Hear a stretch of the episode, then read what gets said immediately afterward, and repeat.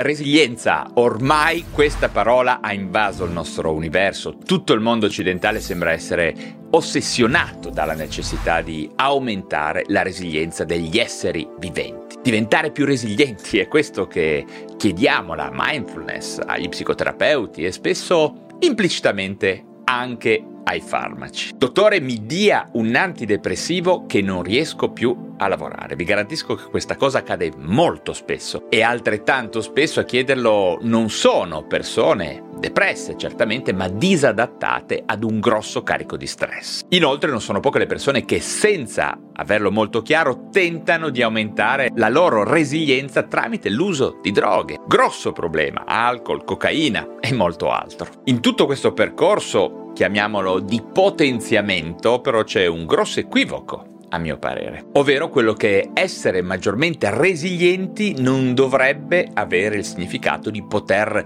resistere, di dover resistere di più agli stimoli negativi di esistenza che portano carichi enormi di stress. Spesso stress nascosto, ovvero uno stress a cui ci siamo abituati e che è purtroppo diventato parte del nostro essere. Esistenze che spesso non abbiamo scelto, che ci sembrano allettanti solo perché hanno tutte quelle caratteristiche che da una vita ci sono state presentate come vincenti, come giuste. La necessità di resistere riguarda sia chi ha uno stress correlato ad esistenze prosperose ma vuole di più e chi invece semplicemente non riesce ad arrivare a fine mese. In ambedue i casi ci si può sentire bloccati, vuoti, sotto pressione e molto spesso soli. A questo punto mi chiedo se non convenga sostituire la parola resilienza con quella molto più interessante a mio parere di cambiamento. Anzi, mi verrebbe da usare il termine cambiamento radicale. E sì, perché sto iniziando a trovare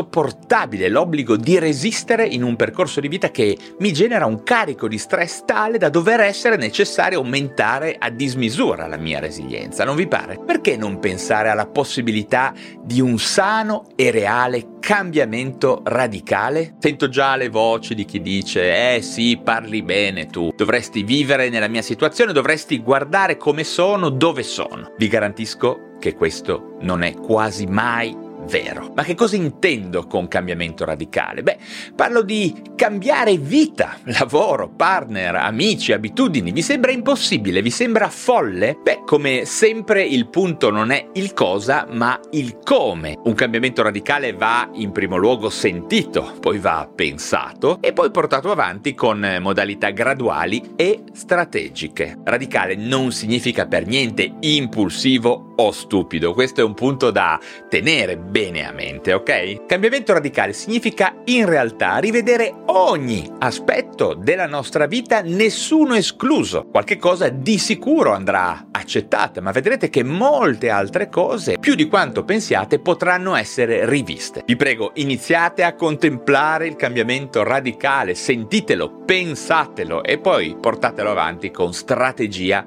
e prudenza. Ne riparleremo spesso anche in previsione dell'uscita del mio nuovo libro. Continuate a seguirmi, a interagire con me e la community che è nata tutto intorno ai miei canali digitali. In sintesi è ovvio che ci sono molti metodi e presidi farmacologici e droghe per lenire lo stress e per aumentare la resilienza. Questo è chiaro. Meditazione, mindfulness, psicoterapia, psicofarmacologia, tecniche basate sulla teoria polivagale molto interessante, lifestyle psychiatry stessa e molto altro. Tutti questi strumenti sono efficaci e possiedono robuste evidenze sulla loro utilità, soprattutto se abilmente combinati tra loro sia nell'affrontare le patologie psichiatriche maggiori, anche le sindromi da disadattamento allo stress e anche la loro combinazione patologie stress, cosa che accade davvero molto frequentemente. Ma quello che sarà realmente importante tenere a mente che resistere al carico di stress che pesa su di noi ha senso solamente se parallelamente si porterà avanti un percorso di cambiamento radicale. Fidatevi, tenete anche bene a mente che i migliori e più efficaci aiuti nel campo della salute mentale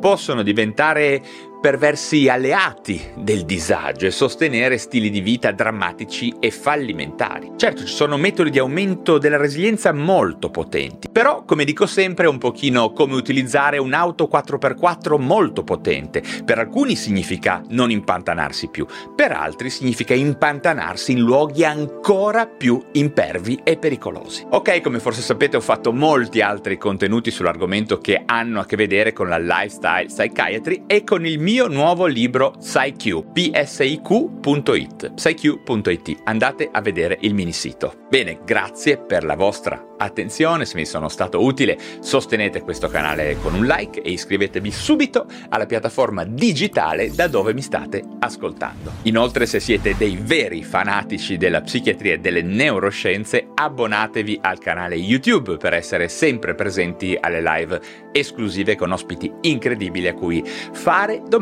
dirette. Inoltre spesso farò live di domande e risposte anche solo con me, che è una cosa che mi chiedete in molti. Grazie come sempre per essere arrivati sino alla fine di questo contenuto e ci si rivede presto per parlare di un nuovo argomento.